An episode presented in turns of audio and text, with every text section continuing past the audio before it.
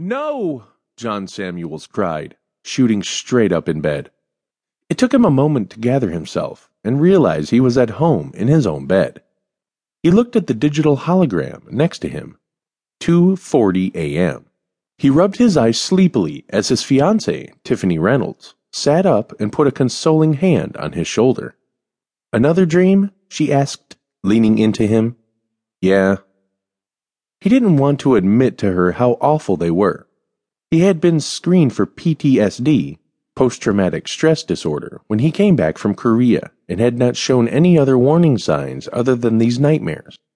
Then again, what decent person wouldn't have had nightmares after coming back from a war like that? He was glad his enlistment was nearly up. No more tours to foreign countries. No leaving Tiffany behind to worry about him. Just them and their apartment, and eventually children.